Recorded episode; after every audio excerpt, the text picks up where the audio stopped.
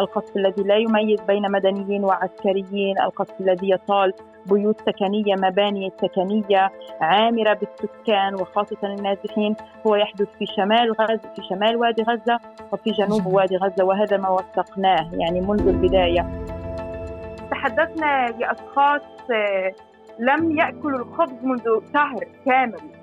نعم. لم يأكلوا الخبز يعني بالنسبة لهم يحاولون إسكات أبنائهم بإعطائهم بعض البسكوت مثلا بحثنا الحرب في العام 2008 في العام 2014 في العام 2021 لم نجد أي دليل م. على أي من أن أي من ادعاءات الجيش الإسرائيلي حول استخدام المستشفيات لأجل أغراض عسكرية هو ادعاء صحيح وهذه الادعاءات تستخدم من أجل التصعيد من الحملة على المستشفيات. لأن المستشفيات فعليا إذا هج إذا اخليت هذه المستشفيات من المرضى. إذا هجر الناس المهجرون الذين يتخذون من هذه المستشفيات مأوى في الحرب الأخيرة فالجيش الإسرائيلي سيفرغ مدينة غزة وشمال غزة من السكان تماما.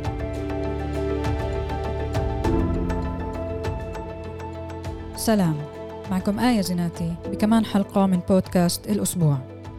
نحن في اليوم الأربعة وثلاثين أمام حرب آه، تتسبب في كارثة إنسانية جدية. مر شهر على الحرب على غزة وصل عدد الشهداء إلى أكثر من عشر تلاف غالبيتهم من المدنيين والمدنيات. طبعا يذكر أن هناك أعداد كبيرة جدا من الأطفال. نتحدث عن أكثر من مليوني نازح. الآلاف ما زالوا تحت الأنقاض وهناك أكثر من عشرين ألف جريح. نشهد وقف عمل الكهرباء والماء نقص حاد في المواد الأساسية والناس بتحكي عن تجويع وعطش.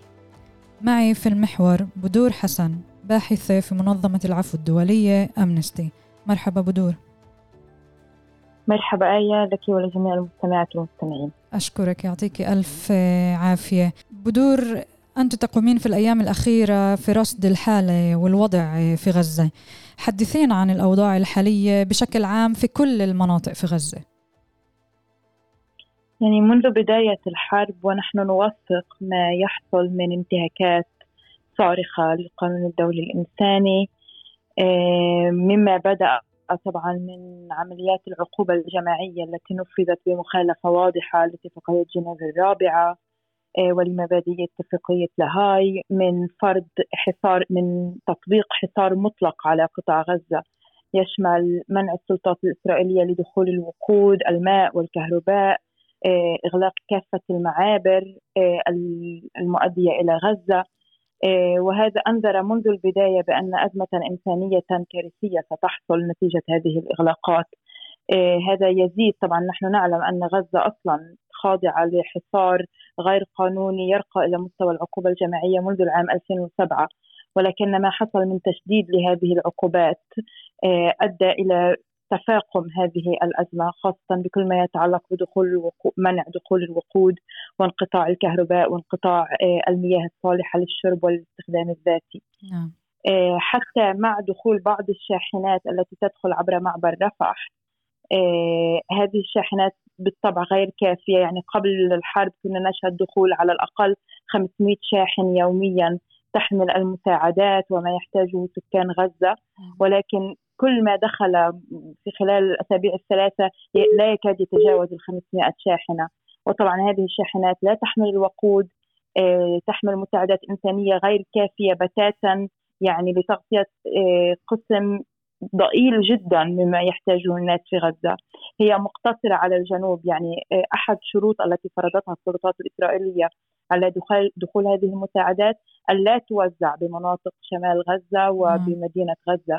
فبالتالي مدينة غزة ومناطق شمال غزة ومستشفياتها وسكانها و آه، مدارس الإيواء فيها لا تحصل على أي من هذه المساعدات. هذه المساعدات مقتصرة على جزء واحد من قطاع غزة وهي المناطق الجنوبية من قطاع غزة.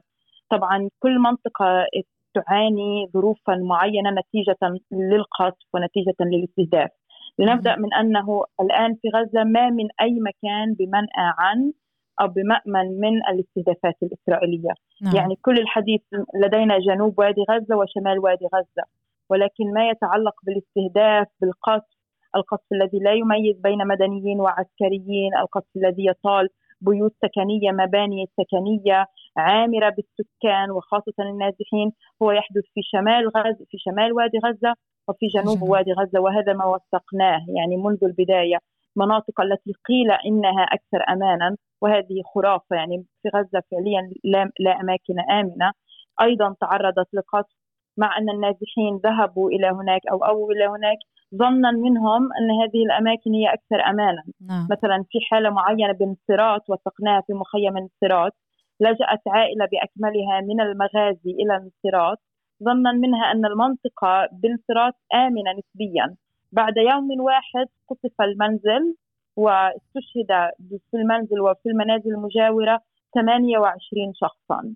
28 شخصا. منهم طبعا 21 شخصا من أسرة واحدة. منهم نازحون تركوا بيتهم في المغازي لأنهم اعتقدوا أن البيت الذي سيلجؤون إليه في انصراف أكثر أمانا. نعم. لدينا حالات مشابهة مشابهة أيضا منذ الأيام الأولى. طبعا الأمر زاد سوءا بعد الإعلان الجيش الإسرائيلي تحذيره الأول الذي طالب جميع السكان بمغادرة شمال وادي غزة بما نعم. فيه مدينة غزة وجباليا وكل وبيت لاهيا وكل المناطق الشمالية مطالبا إياهم بالرحيل إلى المناطق آه، الجنوبية من وادي غزة ناهيك طبعا عن أن هذا مخالف للقانون الدولي لأنه بمثابة تهجير قسري يعني هنا ثمة فرق بين الإخلاء الذي له دواعٍ إنسانية وبين الإخلاء الذي يتعامل مع منطقة كاملة وكأنها منطقة إطلاق نار يحق للجيش أن يمارس فيها كل ما يحتاجه لأنه ينزع عنها أي صفة مدنية. ناهيك طبعا عن هذا تهجير قسري أيضا لأن معظم السكان نتحدث عن الكثير من السكان عشرات الألوف من السكان الذين لا يستطيعون أصلا ترك بيوتهم إما لأن لديهم إعاقات. مهم نشير إنه إنه في هاي الفترة ما في مكان آمن بتاتا. في غزة فالقصف عم بطول كل المناطق آه، مثل ما ذكرتي وتفضلتي هلأ آه، بدور. الناس اللي بقيت آه، في شمال غزة شو بالضبط؟ أنت كنت بالضبط عم تبدي تشرحي وأنا كمان هيك بثير اهتمامنا.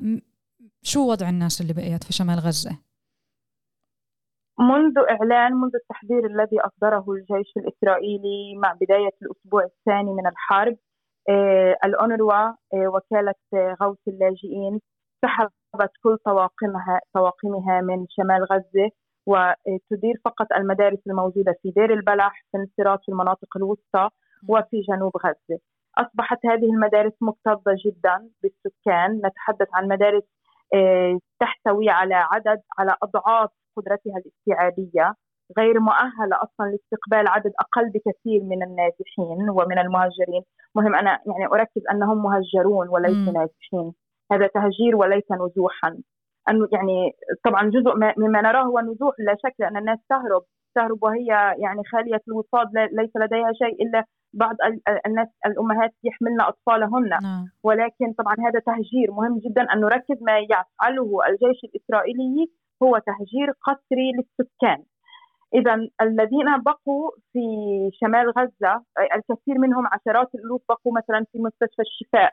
أيضا لأنهم يعتقدون أن هذه من أكثر الأماكن امانا.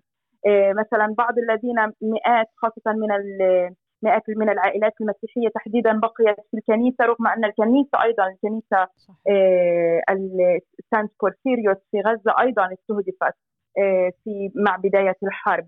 ولكن كل الذين تحدثنا معهم وقالوا أن إنهم سيبقون ببساطة قالوا نفضل أن نموت في بيوتنا ونعلم أننا سنموت في بيوتنا على أن نموت في مدارس الإيواء أو على أن نموت ونحن في طريقنا للهرب. أو على أن نفقد كرامتنا في مدارس اللواء العاجزة عن توفير أبسط احتياجاتنا لنا. فيعني ونتحدث عن مرضى. مثلا يعني اليوم كنا بحديث مع بعد فتح ما يسمى بالممر من خلال شارع صلاح الدين الذي هجر منه أمس فقط حوالي 50 ألف فلسطيني. يعني رأينا المشاهد المروعة ب 50 نعم. ألف فلسطيني تقريبا نحن نتحدث عن المجموعات التي كانت تحمل الرايات البيضاء. لهذا المشهد تقصدين؟ تماما. والتي المهاجرة عبر آه، شارع صلاح الدين هذا الطريق تلك الطريق التي فتحت هربا إلى المنطقة هربا إلى المنطقة الوسطى. يعني ما ما يصوره الجيش الإسرائيلي وكأنه صورة انتصار هو إدانة لجريمة حرب. نعم. يعني هذا التهجير هذا العدد الهائل من الناس الذين هجروا. نتحدث عن ناس كانوا على مق... على مقاعد على كراسي متحركة. ناس ناس حملت على الأكتاف لأن لا كراسي متحركة يمكن يمكن حملها. نتحدث عن أطفال عن ناس يعني الوضع مأساوي بكل معنى الكلمة من اضطر فقط لأن ليس لديهم أي خيار آخر يعني الناس الذين يحتاجون علاجا مثلا مثل الدياليزا أو علاج الكلى ولذلك بقوا في مستشفى الشفاء والآن يخرجون ولا يعرفون أصلا مع اكتظاظ المستشفيات بالجرحى إن كانت إن كان هذا العلاج يمكن أن يقدم لهم.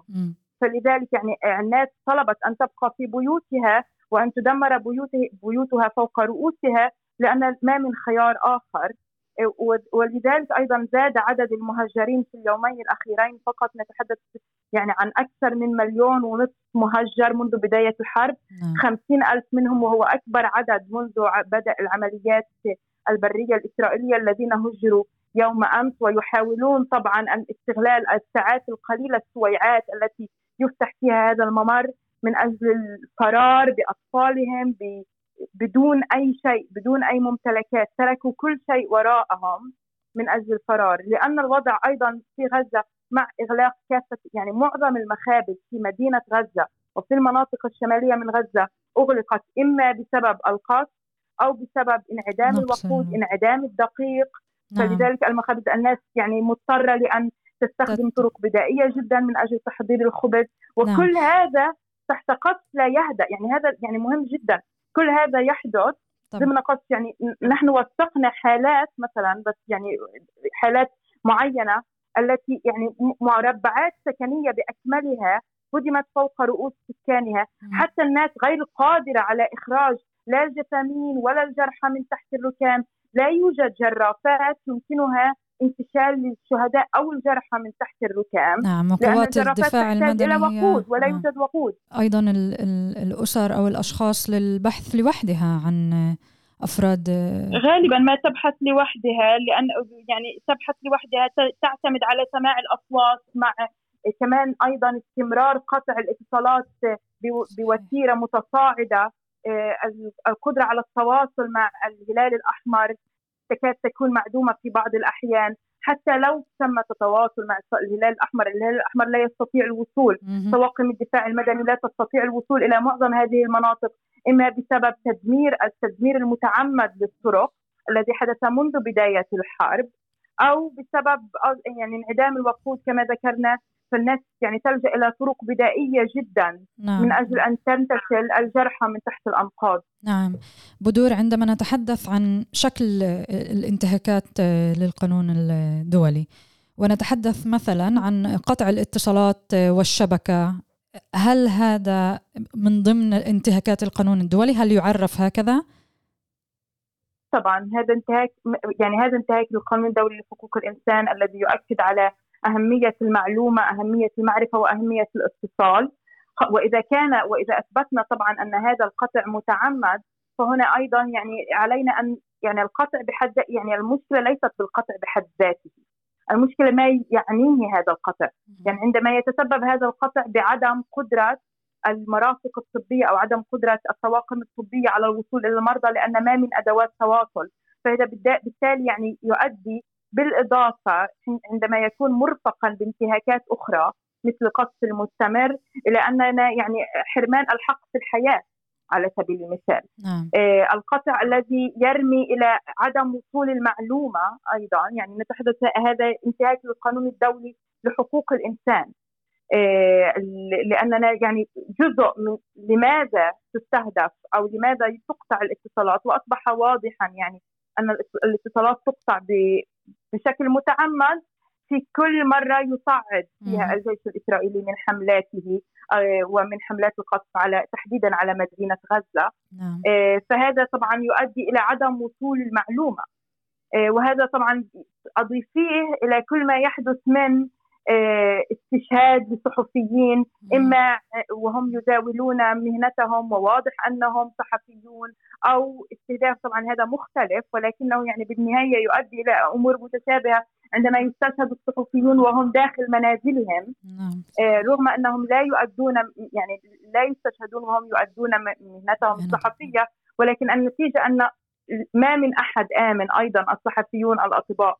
فكل ذلك مرفق. يعني المشكلة طبعا قطر الاتصالات هي مشكلة جدية جدا ولكن عندما تضيفينها إلى كافة المشاكل وكافة يعني كافة الانتهاكات التي يمارسها الجيش الجيش الإسرائيلي فأنت يعني نتحدث عن وضع يمنع فيه فعليا يعني الطريقة الوحيدة لإنقاذ حياة الناس تكون أحيانا بالاتصال أن يتمكنوا من الاتصال بالهلال الأحمر ليقولوا إن ثمة مصابين.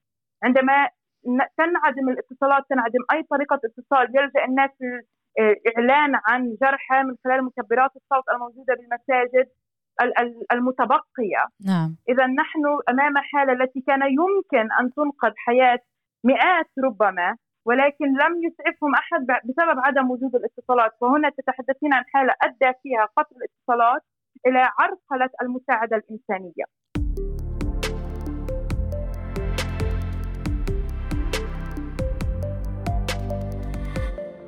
بدور إذا نريد أن ندقق أكثر في مراكز الإيواء. بدأت بالحديث ووصف الوضع في مراكز الإيواء. هل بإمكانك أن تشرحي لنا أكثر ما هو الوضع في مراكز الإيواء؟ ما هو وضع العائلات؟ هل هناك جرحى؟ كيف تجري الأمور هناك؟ اولا طبعا ثمة الكثير من الجرحى بسبب العدد الهائل من الجرحى في المشافي خاصه الذين يصابون إصابات خطرة. بسبب عدم قدرة المشافي على استيعاب كل هذا العدد من الجرحى فعادة ما تقدم يقدم العلاج الأولي العلاج علاج الطوارئ لكل جريح أو جريحة يدخلون المشفى ومن ثم يخرج الجرحى من المستشفى بعد تقديم العلاج الاولي يعني يخرج الكثيرون وهم لا يزالون يعانون من نزيف مثلا أو آه، لم يتعافوا ولكن ما من إمكانية لابقائهم بالمستشفى لأن المستشفى بحاجة لاستقبال الجرحى الذين يصلونها بعد كل عمليات قصف. لأن القصف لا يتوقف يعني هذا يعني أن عدد من يدخلون المستشفيات هو دائما بتصاعد مستمر وبالتالي قدرة المستشفيات على استيعاب كل هذا العدد ضئيلة وتضطر إلى إخراج مرضى كانوا يعني في الظروف العادية كانوا سيبقون. لا يجب أن يخرجوا أو يخرجوا من المشافي ولكن وهؤلاء عندما يخرجون الكثير منهم الذين دمرت بيوتهم إلى أين سيذهبون؟ يذهبون إلى المدارس مدارس الإيواء التابعة معظمها التابع إلى الأورروا وهنا ثمة مدارس غير تابعة للأورروا ولكن هذه أكثر الأماكن التي يوجد فيها ناس. المشكلة يعني الوضع الإنساني وتحدثنا إلى أشخاص عائلات أمهات أصحاب إعاقة موجودين في هذه المراكز. يعني لا يمكنني أن أبدأ حتى بوصف حجم وهول الكارثة الإنسانية، يعني لنبدأ أننا نتحدث في معظم هذه المشافي 160 شخصا يتشاركون حمام تواليت واحد. يعني تتحدثين عن أكثر واحيانا أكثر من 160 شخصا لا يوجد لهم سوى مرحاض واحد يتناوبون على دخوله. انقطاع شبه كامل للماء توزع بعض القناني الصغيرة من الماء يتقاسمها تتقاسمها العائلة ربما قنينة واحدة في اليوم أو يومين نتحدث عن هذه قناني المياه الصغيرة جدا م. التي لا تكفي لن تروي ظمأ ولد طفل واحد ناهيك عن عائلة كاملة نعم. آه، انعدام المياه يعني أنه آه، تحدثنا مع عائلات لم يتمكن أفرادها من الاستحمام منذ أكثر من 20 يوما يعني الحديث الاستحمام بتاتا يستخدمون المناديل المناديل المبللة من أجل تنظيف انفسهم ولكن لا توجد أي مواد تنظيف أو أي مواد نظافة ذاتية. نعم. يعني لكن أكثر كمان دقيقة بالتفصيل. تحدثت مع نساء سألتهن عن عن الوضع. النساء لا تملكن فوط الفوط الصحية. يعني يستخدم ويعني قلنا لي أننا نستخدم نفعل ما كانت جداتنا تفعله. تفعلنه مع الفرق البسيط أن لجدات جداتنا كان لديهن المياه. نحن لا مياه لنا النساء ينمن في غرف الصف في الغرف على الأرض في غرف الصفوف والرجال ينامون في خارج أو خارج المدرسة في الساحات ساحات المدرسة. نعم. الغرفة التي تتسع ربما ل 20 شخصا تنام فيها أكثر من 200 أو 300 امرأة مع أطفالهن. آه، خارج هذه الرجال آه، بعض الناس الذين اضطروا إلى أن يجلبوا دوابهم معهم أو ماشيتهم معهم. الماشية في الخارج أحيانا في بعض الأحوال. والكارثة الآن الأكبر أن التحذير لم يعد مقتصرا على من يعيشون التحذير والتهديد بالتهجير لم يعد مقتصرا على من يعيشون في شمال غزة أو شمال وادي غزة بل الآن حتى سكان دير البلح والمناطق الوسطى والصراط أيضا تلقوا ويتلقون رسائل مستمرة من الجيش الإسرائيلي يقال لهم إن عليهم الذهاب والمغادرة جنوبا إما إلى خان يونس ورفح. طب خان يونس عدد السكان والنازحين والمهاجرين في خان يونس هو أكثر من قدرة كل خان يونس على الاستيعاب بأضعاف. رفح يعني تكاد أيضا تكون مليئة. نعم. ففكرة يعني يريدون حشر مليون أكثر من مليوني شخص فقط في خان يونس في رفح المدارس غير قادرة على استيعاب هذه الأعداد من النازحين من لديه القدرة أن يؤمن بيوتا مثلا أن يبقى في بيوت العائلة البيت الذي يتسع ربما ل 10 أو 15 شخصا الآن يتسع لمئات العائلات وتحت خطر مستمر وهذا رأيناه كثيرا أن البيوت المليئة بالنازحين تستهدف أيضا نعم. ولكن مع ذلك يقولون الوضع أفضل من بالمدارس تحدثنا لأشخاص آه، لم يأكلوا الخبز منذ شهر كامل. نعم. لم يأكلوا الخبز يعني بالنسبة لهم يحاولون إسكات أبنائهم بإعطائهم بعض البسكوت مثلا. أريد أو أريد أن أتطرق معك لموضوع الخبز آه، والأكل يعني لاحقا فورا بس آه، قليلا. بخصوص يعني إذا كنا نتحدث عن اقتضاء في الوضع الطبيعي عن اكتظاظ عالي جدا في قطاع غزة اليوم نتحدث عن اكتظاظ يشمل كارثة إنسانية صعبة جدا بما أن غالبية الأشخاص النازح المهجرين النازحين يتواجدون في نفس الأماكن. نحن نتحدث عن يعني إمكانية لتطور الأمراض وانتشارها التجويع وما إلى إلى ذلك. وهل عندما نذكر آه، ما يخص مراكز الإيواء فنحن نتحدث عن مراكز إيواء في كل المناطق صحيح؟ يعني مراكز إيواء تابعة للأونروا فقط في المناطق الجنوبية من قطاع غزة جنوب وادي غزة لأنني كما ذكرت لك في البداية الأونروا سحبت كل طواقمها من بعد إصدار التحذير تحذير الجيش الإسرائيلي. نعم ولكن صحيح. طبعا ثمه مدارس ايواء غير تابعه للاونروا مباشره موجودة أيضا في المناطق الشمالية في في شمال غزة. ولكن المناطق الايواء التابعة للاونروا تحت سيطرة الاونروا مباشره فقط في جنوب وادي غزة. آه، ننتظر لنرى ماذا ستفعل الأونروا بعد إصدار التحذير حتى لأهالي المناطق الوسطى بمغادرتها والتوجه جنوبا. آه، ولكن ثمة مراكز إيواء في كل المناطق. آه، في مناطق شمال غزة يعني في في وتحديدا في مدينة غزة العدد الأكبر من المهاجرين يقطنون حاليا ساحات المستشفيات. كما يحصل في الشفاء لدينا أكثر من 40 ألف شخصا موجودون الآن في مد... في مستشفى الشفاء خارج مستشفى الشفاء خيم آه، نصبوا خيما لاجل البقاء هناك. لدينا يعني نتحدث عن مهاجرين أيضا موجودون في آه، المستشفى التابع للمستشفى القدسي التابع للهلال الأحمر. وكلهم طبعا تحت خطر مستمر بالقصف. نعم. يعني مع كل التهديدات المتواصلة من الجيش الإسرائيلي والبروباغندا المنشورة حول المستشفيات يعني يعلم من من تبقوا هناك أن ثمه خطرا جديا في أن يقصفون. يعني فهناك كل مخاوف هذا جديا بما يخص قصف المستشفيات.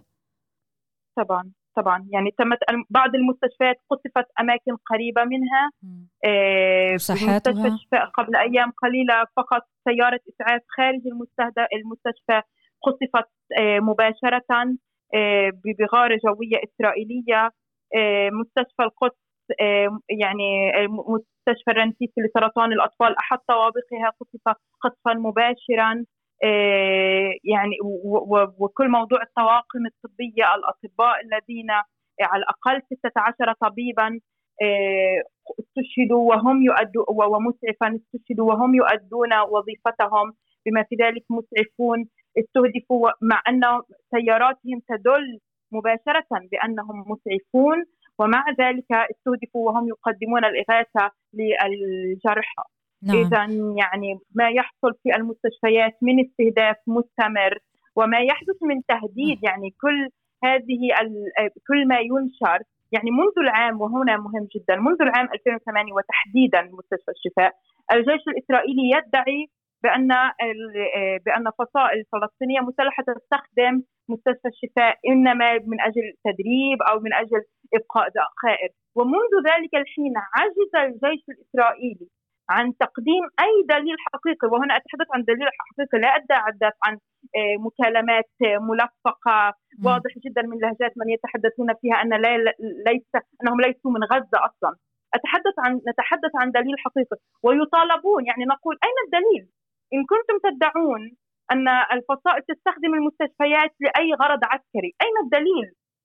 ومنذ العام 2008 والجيش الإسرائيلي في كل حرب على قطاع غزة يكرر نفس الموضوع أن مستشفى الشفاء تستخدمه الفصائل المسلحة، كل الأطباء بما في ذلك أطباء آه، بلا حدود، أطباء أجانب وفلسطينيون كانوا في المستشفى وأكدوا والأطباء مستعدون يقولون نحن مستعدون اي وفد دولي اممي يريد أن يأتي ويزور أن يطلع ومع ذلك منذ ذلك الحين والجيش الإسرائيلي لم يقدم أي دليل ونحن أيضا يعني في أبحاثنا بحثنا الحرب في العام 2008 في العام 2014 في العام 2021 لم نجد أي دليل.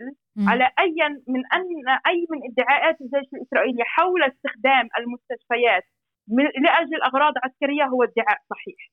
وهذه الادعاءات تستخدم من أجل التصعيد من الحملة على المستشفيات لأن المستشفيات فعليا إذا هج إذا أخليت هذه المستشفيات من المرضى إذا هجر المهجرون الذين يتخذون من هذه المستشفيات مأوى في الحرب الأخيرة فالجيش الإسرائيلي سيفرغ مدينة غزة وشمال غزة من السكان تماما نعم. وسيحولها كما يفعل الآن إلى منطقة إطلاق نار كاملة لا يبقي فيها ولا يذر. نعم. وهذا جزء من يعني من التصعيد المستمر. ونرى حتى من يقولون يدعون انه أنهم أطباء يحرضون الجيش الإسرائيلي وكأنه بحاجة أطباء إلى إسرائيليين تقصدين. على أطباء إسرا... بالضبط أطباء من المفترض أنهم يعني أقسموا بحماية أرواح الناس يبعثون بكتب وبرسائل للجيش الإسرائيلي يطالبونه بقصف المستشفيات، يعني هذا خزي. بصراحة، ناهيك عن أنه طبعا انتهاك للقانون الدولي هذا خزي ان ان أن يصبح الأطباء محرضين على قصف مسافي قصف مرضى قصف طواقم طبية. بينما نرى ما تفعله الطواقم الطبية في غزة من إجراء عمليات بدون وجود مخدر نعم. من إجراء عمليات على يعني بدون وجود كهرباء. بعض المستشفيات اضطرت لإنهاء كل العمليات أو أنواع العلاج التي تتطلب أي نوع من أنواع الكهرباء. ومع ذلك هم يبقون يعني هذا الفرق الهائل بينما بين أطباء في غزة يفعلون كل ما في وسعهم لإنقاذ حياة إنسان لإنقاذ جريح لإنقاذ جريحة لزرع ابتسامة على وجه طفل فقد كل أقاربه وفقد كل أفراد عائلته. بمقارنة ذلك لديك أكثر من 100 طبيب إسرائيلي يبعثون برسالة يطالبون فيها بقصف المستشفيات. نعم إذا الوضع يعني صعوبة الوضع تتفاقم يوما عن يوم قبل الوصول للأسئلة الأخيرة حول السيناريو المتوقع وما وما إلى ذلك. يهمني أن نعود لموضوع الكارثة الإنسانية حول التجويع. ما هو الوضع الدقيق الآن؟ علما أن غالبية المخابز كما ذكرنا توقفت عن, عن العمل. يلجأ الناس لشرب ماء البحر بسبب انعدام المياه بشرح بسيط للناس. كيف يتم الحصول على خبز مثلا؟ ويعني نعلم أن هناك طوابير طويلة جدا لساعات طويلة للحصول وإن حالفك الحظ ممكن أن تحصلي وفي يعني غالبية الحالات وحسب الشهادات أن الناس لا تنجح فعلا في الحصول على على خبز. كيف تقوم الناس في في الخبيز مثلا أو كيف تتحمم كما ذكرت أيضا سابقا؟ يعني خلينا نبدأ بالاستحمام تحدثنا إلى أشخاص خاصه في مدارس الإيواء لن لم يستحموا منذ أكثر من 20 يوما. آه، إذا إن توفر إن توفر الماء وهي مياه غير صالحة أصلا لا تكاد تكون صالحة للشرب آه، لكنهم مع ذلك يشربونها يحاولون تنظيف أنفسهم بالمناديل آه، المناديل الجافة أو الرطبة آه، فإذا يعني موضوع الحمام هو ترف بعيد المنال عن الكثير الكثير الكثير من الأشخاص خاصة الموجودون في مناطق آه، في مدارس الإيواء والمراكز التابعة للأونروا. آه، بخصوص الخبز كما قلنا يعني ما يعني قد تنتظر العائلات أو الأشخاص ساعات أحيانا سبع أو ثماني ساعات من أجل الحصول على كسره خبز فقط آه، الكثير ممن تحدثنا معهم لم يتناولوا لم يتذوقوا الخبز منذ أكثر من 20 يوما. يعني بالنسبة لهم اليوم الذين الذي يأكلون فيه كثرة خبز مرة بالعشرين يوم هو يكاد يكون انتصارا. بعض الناس يحاولون كما قلنا أن يعني إذا نجحوا في توفير الدقيق وهذه أيضا مشكلة عدم توفر الدقيق. ولكن إذا نجحوا في توفير الدقيق الطحين يخبزون في منازلهم. آه، وهذا أيضا الأمر آه، يعني بسبب آه، عدم وجود الوقود بسبب عدم وجود الكهرباء وما يحتاجه الناس للطهي أصلا أصبح امرا شاقا جدا. من يتمكن من غلي الماء يفعل ذلك والمعظم لا يستطيع لأن لا يملكون أصلا الغاز كي من أجل غلي الماء ولكن يحاولون غلي الماء من أجل تنقية المياه خاصه إذا عندما نتحدث عن استخدام آه، مياه البحار المالح البحر المالح الغير صالحة للشرب. آه، ببساطة الناس يعني تحاول أن تسكت جوع أولادها بخيار ببعض يعني الخيار هو بديل الماء بالنسبة للكثيرين لمن استطاعوا الحصول على الخيار مثلا. آه، البسكوت أو أي أو حتى الخبز المتعفن. بعض الناس اضطروا لأكل الخبز المتعفن ولدت ناسي فكرة ان أن على الخبز عفنا فقط لأن هذا الأمر الوحيد المتبقي. بخصوص التعريف القانوني طبعا من أجل الحديث عن التجويع ثمة معايير معينة بحسب القانون الدولي أفضل أنا أن لا أناقش معنى وجريمة التجويع حسب القانون الدولي ولكن أن أناقش الوضع القائم. لا شك أن ما يحدث بالوضع القائم هو جوع وهذا الجوع غير نابع عن كارثة إنسانية محضة. هذه الكارثة الإنسانية لدي لها أسباب سياسية واضحة. ثمة سلطة احتلال هي سلطة احتلال تمنع دخول المواد الغذائية إلى قطاع غزة تفرض حصارا كاملا ومطبقا ومطلقا على قطاع غزة منذ أكثر من شهر. تمنع دخول الوقود الذي يحتاجه الناس. واؤكد الوقود هو يعني أهم شيء. يعني كل مساعدات لا تشمل الوقود. وحتى الآن الشحنات التي يسمح بدخولها عبر معبر رفح وهي أي أصلا ضئيلة جدا ولا تفي للغرض والحاجة لا تحتوي على الوقود. وبغياب الوقود أيضا طبعا الذي يساعد على موضوع كل موضوع ضخ المياه لأن أيضا آه، يعني المياه تحت هذا نحن بحاجة إلى ذلك. من أجل تأمين مياه صالحة ومياه حلوة. كل هذا يؤدي إلى وصول لهذا الوضع الذي يعني تسمعين من ناس أنهم يجوعون. نعم. يعني موضوع الجوع أن الناس ليس لديها ما تأكله أو تحاول ان يعني الطواقم الطواقم الطبية ومسؤوليتها حماية أرواح الناس. يعني بعض الأطباء لا يأكلون في يوم كامل سوى وجبة غير كافية لطفل صغير. وتحدث بعض الأطباء الذين تمكنوا من الخروج من غزة مؤخرا بعد فتح المعبر. الأطباء الأجانب. الذين يعملون الذين يعملون مع أطباء بلا حدود على سبيل المثال نعم. أو متزوجي الجنسيه ممن آه، اختاروا آه، أو ممن اضطروا إلى آه، مغادرة غزة. تحدثوا يعني وصفوا بعض هذه المشاهد ما يعني أن يتقاسم كل الطاقم الطبي وجبة واحدة من أجل يعني ان أن يقتاتوا فقط ليواصلوا عملهم. نعم. آه، حليب الأطفال في كثير من المناطق تحديدا في شمال غزة وفي مدينة غزة غير متوفر، الأسعار طبعا يعني كمان إذا توفر تتحدثين عن سوق سوداء تتحدثين عن غلاء أسعار بشكل غير معقول، معظم سكان غزة غير قادرين، ثمة تكافل اجتماعي رهيب بين السكان لا شك، ولكن مع الأزمة الموجودة كل التكافل الاجتماعي على عظمته وهو لن يغيب ابدا هو غير كاف لأن يعني الناس ليس لديها ما تتكافل عليها أصلا. نعم.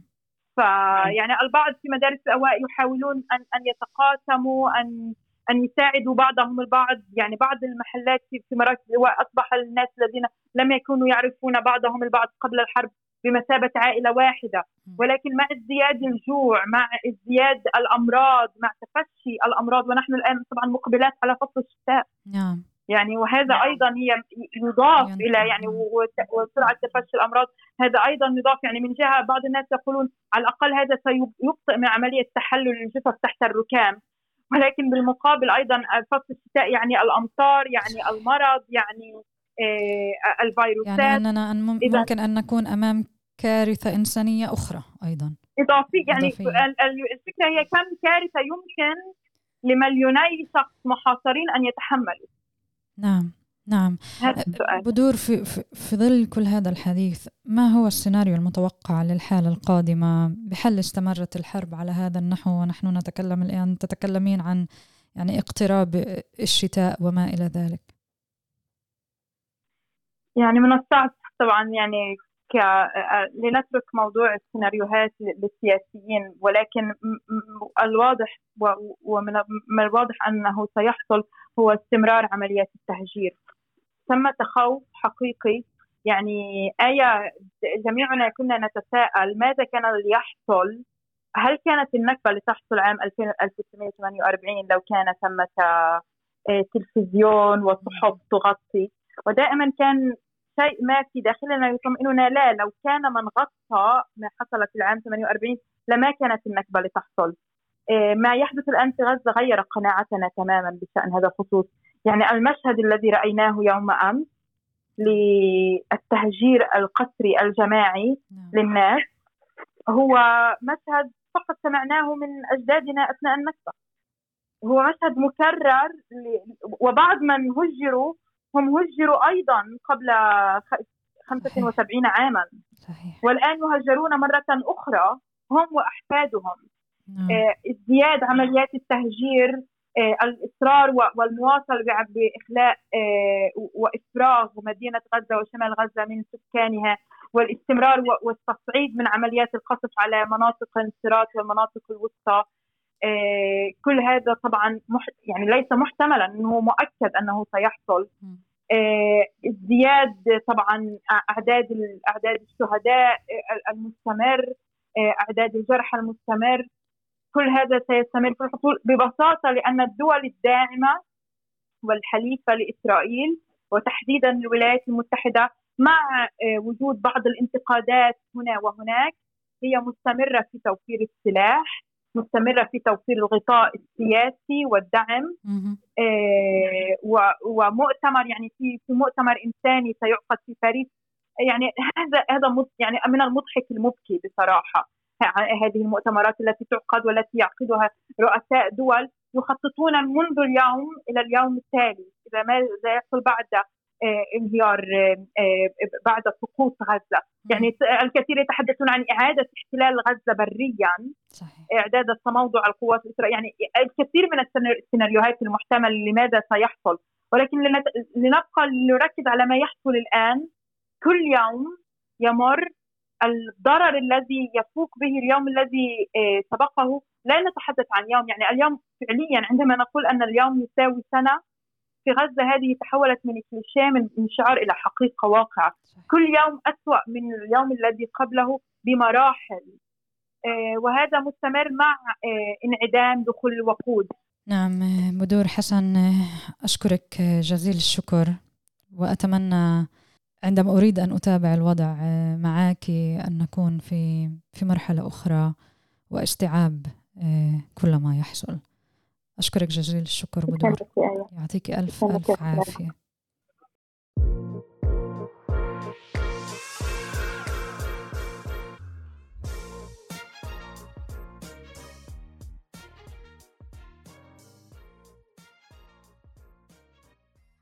طيب أعزائنا المستمعين هيك بنكون وصلنا لنهاية حلقتنا من بودكاست الأسبوع في عرب 48 بدي أطلب منكم طلب اللي لسه ما عملناش متابعة على منصات البودكاست المختلفة Spotify Google Podcast Apple Podcast تنسوش تعملوا لنا متابعة. اسا اعملوا لنا متابعة كثير بيساعدنا تنسوش تبعثوا لنا مقترحاتكم وملاحظاتكم على الحلقات السابقه وعلى مقترحات لحلقات قادمة. وللاسبوع القادم لقاء آخر.